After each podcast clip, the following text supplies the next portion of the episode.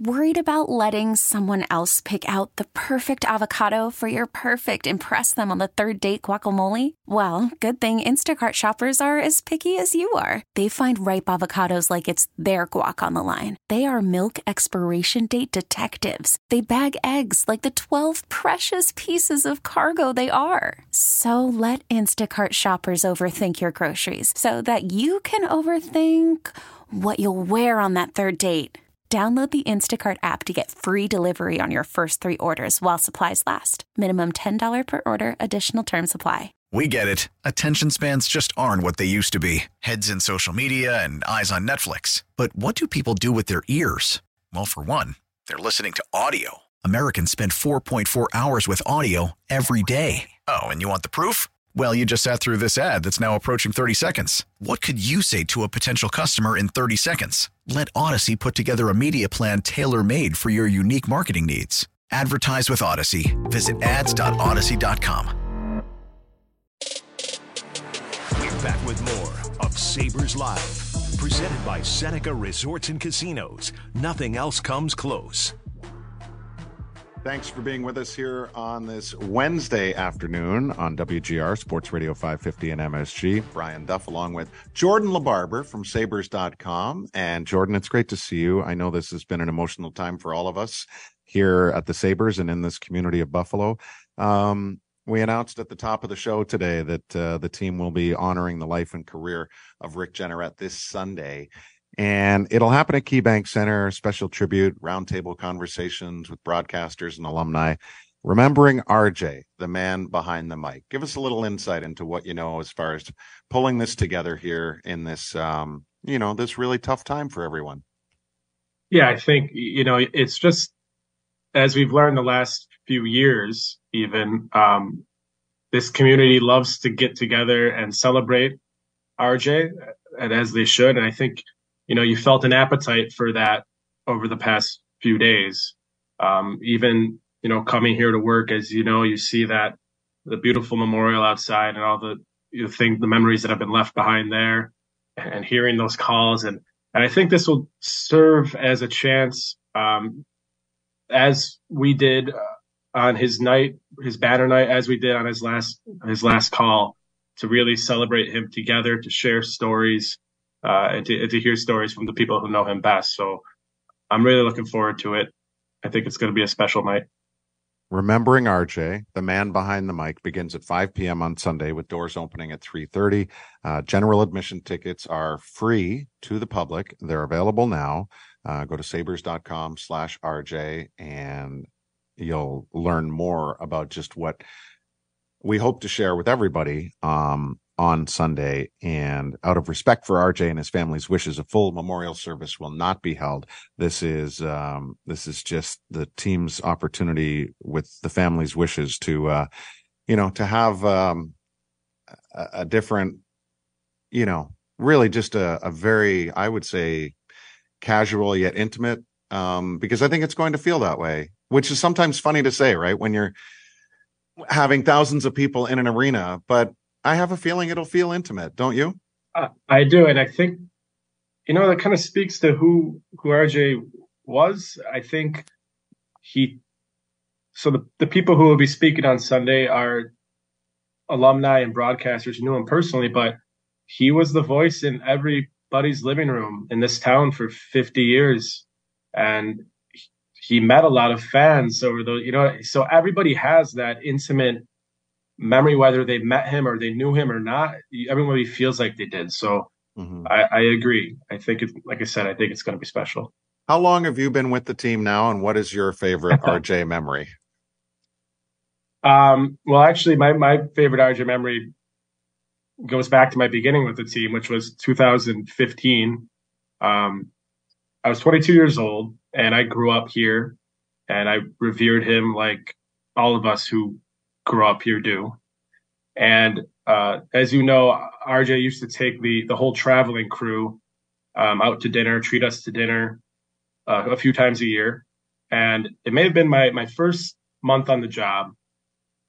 And I, I get we're on the road, and I we land the plane lands. We get on the bus at with with with our broadcast crew and, and team personnel. and he's talking about this team dinner, and I hadn't, I had barely spoken to him. I, you know, too, here's this icon. I, you know, too nervous to speak with him at any length. And I get on the bus, and he goes, "Jourdon, you coming?" And the fact that he knew my name a month into my career floored me, and the fact that he went out of his way to to invite me um, doesn't have anything to do with me. It has everything to do with who he was and the way he treated people. And it's uh-huh. something, it's a lesson I'll, I'll never forget, in a moment I'll never forget. He was the highest on the totem pole in the organization, and I was the newest. And, and you hear that there's countless stories like that from everybody who worked with him. Mm-hmm. Um, and that's a moment I'll never forget. Well, I know um, whether you heard all of the interviews live on Friday on this show or you know, um, redistributed them through various platforms after the fact, mm-hmm. you undoubtedly heard so many similar yet different adjectives to describe him. I was actually, I, you know, you've unfortunately seen my handwriting. I'm not even sure I could figure out what I actually wrote down in the moment, but I was trying to keep a running tally of like all the unique descriptions of him. And Doc Emrick, when he said approachable, mm-hmm. really stood out to me. And I, I think that was because he enjoyed reciprocating that, you know, like even in the later years and days where he was or wasn't working and, and he would be in the KeyBank Center atrium, right? Like yep. he'd be there welcoming people in. And that made it really easy for people to approach him but mm-hmm. not all of us are wired that way where it's comfortable and relatively easy to do that. And so that was just one of the many words I heard about RJ that day and often since um, that I thought really stood out. And and then kind of speaks in a, in a little bit of a way to what you just talked about. Absolutely. I, I mean, I think that's a perfect word, uh, approachable. Um, he he did not take his position for granted ever. He knew what he meant to you know, to this town. And he, he was humble about it. You know, he never called himself the voice of the Sabres, and but he knew that he meant a lot to people, and he never turned down an opportunity to speak with a fan, whether it was here. We saw it a million times uh, at the arena. We saw it at our road crew events on the road, where he would just kind of be you kind of hold court, and people would line up, and he would, you know, give every single person their time. Um, the way he treated his coworkers, every department. You could be in human resources, you could be in marketing, you could be, you know, on the on the traveling party, and he just had time for for everybody. Mm-hmm. Um, and it meant, I think it meant something to him too that you know that people wanted to to speak with him in that way. So I think about so many of these incredible videos that have been created by our coworkers over the last couple of years, mm-hmm. including the one leading up to and recapping his night that the banner went up. And I, I will never forget seeing how he talked about it and was like, I thought I was, thought I was doing pretty good. And then I got up there mm-hmm. and it, and it kicked the out of me, you know, like it just, even, even though I think he thought he knew what was coming, Mm-hmm. Even even he finally got overwhelmed by yeah. the outpouring in the moment. And that's saying something because no one's ever been shy about saying something truly great and appropriate about RJ. Mm-hmm. Yeah, I, I, mean, I don't know if anybody. We all had our in our imagination what that night would feel like and look like, and we all knew like uh, uh he's he's the thread of the organization. He's the yeah. only you know, respectful to all the, the great players. People remember the players they grew up with, but everybody grew up with him, whether you are a fan from the 70s or a fan from the last 10 years. Everybody grew up with him. And that's what you saw that night. And I don't know if anyone was prepared for the, the one memory that's one of the memories that sticks out to me is when Terry Pegula steps up to the podium mm-hmm. and the applause is so long and he just goes i was supposed to say something about rick but i think the crowd just said it all because that that the roar just kept going and going and going, and it continued throughout the night. And, and I don't know if I'll ever experience a night like that again. Um, mm-hmm. It was that special, and I, I, I, had that same thought. When you see the emotion get to RJ uh, on stage, and you were you were right there alongside him, like that. You didn't see that often because yeah. you know, he, but it was it was special. Yeah. Do you actually remember the details of that game, or do you just kind of remember they won? well, I just I, I, looked it up recently, um, but no, before before that I did it. I, I, I remember the last call game better because it ended yes with you know the overtime goal, of course, um, and that game it all happened early. It, you know, it, the the scoring all happened in the first period, and it came out tied, and then Victor Olofsson scores in the second period, and the score holds. And no, I don't really. I, I do remember the emotion of being like, they have to hang on to this because yes, the there will be another memory. You know, the memory of the the pregame would have lived on either way, but the everything that happened after was because they won, and mm-hmm. they've they've this group has had a knack of doing that on those stages, mm-hmm. and I'm so I'm I'm glad they did. It's fitting, I think, that we're you know we were going to, and we still will a little bit here talk about Nashville as our team of the day, and and obviously that was the matchup. And I, you know me, I am eh, mildly obsessed over silly numbers. Did you know that since the Predators came into the NHL in 98 99, Mm-hmm. Buffalo has three home wins versus Nashville, and that was no. one of them. That that was one of them. Um, incredibly, this is amazing. It was almost 10 years in to the Predators' existence when Buffalo won for the first time on home ice. Mm-hmm. It was February 27th, 2008 Jeez. And it was Steve Bernier's first ever game with the Sabres. Wow. So if Big Bear had never arrived in Buffalo, how long would it have taken for the oh, Sabres oh, wow. to secure a home win? Bernier, because of RJ's calls, mm-hmm. you know, almost grew in stature, even bigger than his two goals in the first period of his first game. Now, we chuckle because we all know that he never quite lived up to those expectations, which would be lofty for anyone with two goals in their first period of their first game. But I was amazed that that was the first time. That was in 08. Yeah. They, they did not win again at home against Nashville until December of 2019. So 11 years later, and then almost three years later on RJ night. Like this is, this is some of the most random mm-hmm. impossible to believe home trivia for the Sabres. And there are very few teams of which they are sub 500 lifetime against. But for whatever reason, that late 90s expansion in the NHL has not been kind to Buffalo. They have a losing home record against Minnesota. They have a losing home record against Columbus and they have a terribly losing record against the Nashville Predators. But all of that goes out in the wash because of what they were ultimately able to deliver on RJ night. it, it is yeah. It's funny how the game goes, isn't it? It is, and um, you know, the, uh, something I think is interesting from that night, or significant from that night, is that everything this group does, RJ's inextricably tied to it. I think. Mm-hmm. Because of that night, and I actually went back and found the quote from that Don Granato had after the game. He said, "You know, for the, the people, the players who you know, they grew up here, they didn't know him the way all the people in the building did. He said, you saw it from a distance and you put on a jersey and you practice every day.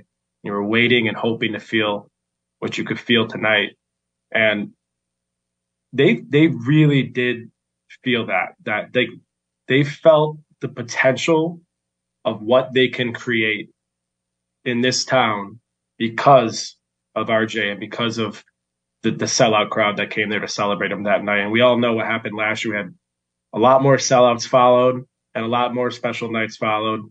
Um, but I, I, truly believe that. I, I, think every player a lot of these guys were 21, 22 years old.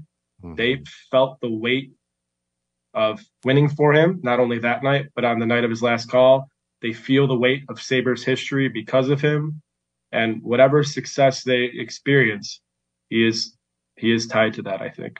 Yeah. It's it's the it's the just the innocence of some of the moments is you know, um players doing things that they they felt were instinctive to do, like like Cody Eakin being on one side of him with Alex Tuch when they brought him out onto the ice after that victory. Like these are, I mean, this is why we're so blessed to have, you know, uh, we'll just start at the top because Whip's been around the longest, but like these incredible images, right, in team mm-hmm. history. And players come and players go, and that's what makes moments for the alumni to get back together so special. But like when you see that picture will live on forever, right? Absolutely, of RJ yeah. coming out from the bench, and there's Cody Eakin on one side, you know, mm-hmm. and even after the final game um, and the win against Chicago, mm-hmm. like the care and concern, if you will, that Dahlin and Girgensons showed when yes. they escorted him from the Zamboni entrance to then make a walk down the carpet and, and greet with so many past employees, right? Mm-hmm. These are all kind of unscripted moments. But when you look at how other people take that moment and it's like handle with care, you know, RJ yeah. was in this package. He was our gift and we had to handle with care. And I, it, it didn't really matter what a player's pedigree was. They were all in the moment as Sabres. I think that's pretty remarkable. Absolutely, I agree. And just to add, you know, to more like the, the last call goal, uh, I believe it's a Cozens shot and Mittelstadt cleans up the rebound, or it was mm-hmm. Cozens to Mittelstadt. You can't fake the emotion those two had. Mm-hmm. One on the ice right after the goal was scored. I mean, you got to remember that's the season finale of a season that doesn't end with playoffs. You know, mm-hmm.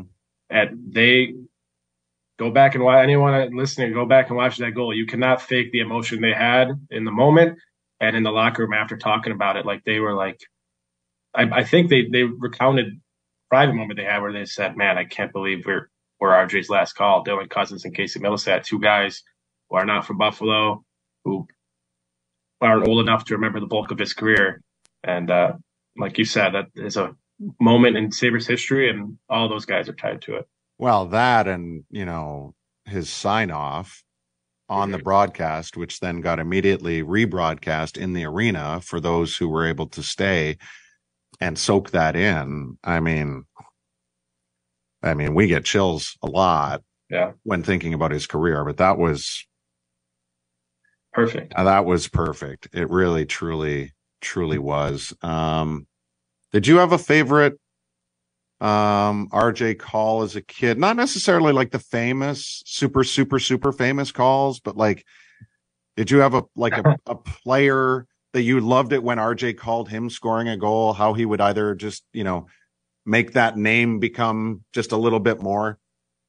I don't know if I had like a, a, specific. Oh, I mean Miller. Uh, yeah. You know, Mil, Miller. Like everybody, yeah.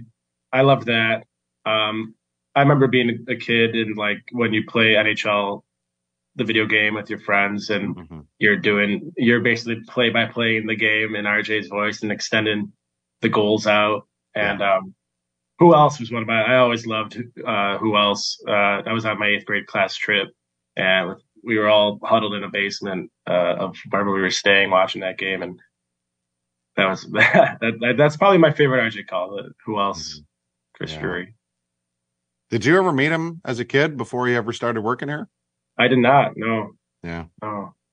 I don't think I. If I did, it was very. There were very, very, very. You know, you know, very limited opportunities before I started working here. It was pretty overwhelming, quite honestly. I had the same experience you did. Like mm-hmm. the first um season that I was here was part time in the 2011 12 season, and Sabre started overseas that year. So like my first broadcast was the team was over in Europe mm-hmm. and we had this, but we were broadcasting it from here at the arena. and RJ and Harry were up in the booth, and they might have been calling it, watching it off the the big video board too. Um, but just like I couldn't tell you how nervous I was. like it would be impossible. And so, like for the first time, when he says, you know, who's coming up in the intermission, right? And he's and like to your oh, point, oh, yeah. like says my name, like it's just like, wow. this yeah. is crazy, you know. And I don't think, like, I mean, you just never. And I, the best part about that is you described it earlier with the road crew parties. It's like anybody that got to shake his hand felt the exact same thing. Felt the exact same thing. Yeah, he made he he wanted you to know that, you know, yeah. you were the center of his attention. Were his yeah. focus. Well, um, what else can you can you say about this coming Sunday before we uh, let you go? And obviously, thank you so much for for for joining us here today. You know, not like I said, just I, I think it's going to be special to hear the stories from people who know him, but more so than that, even I think it's just going to be special to have everyone gathered yeah. in, in one place and you know celebrate together. So absolutely, Jourdon, thank you so much. The Sabres will honor the life and career of Hall of Fame play-by-play announcer Rick Jeanneret this Sunday, August 27th at KeyBank Center. Special tribute featuring roundtable conversations, broadcasters, and alumni.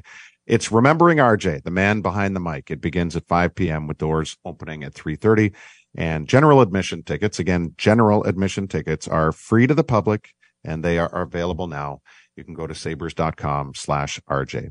We'll continue Sabres Live right after this. Stay with us. Now, with the MLB app, you can get baseball your way.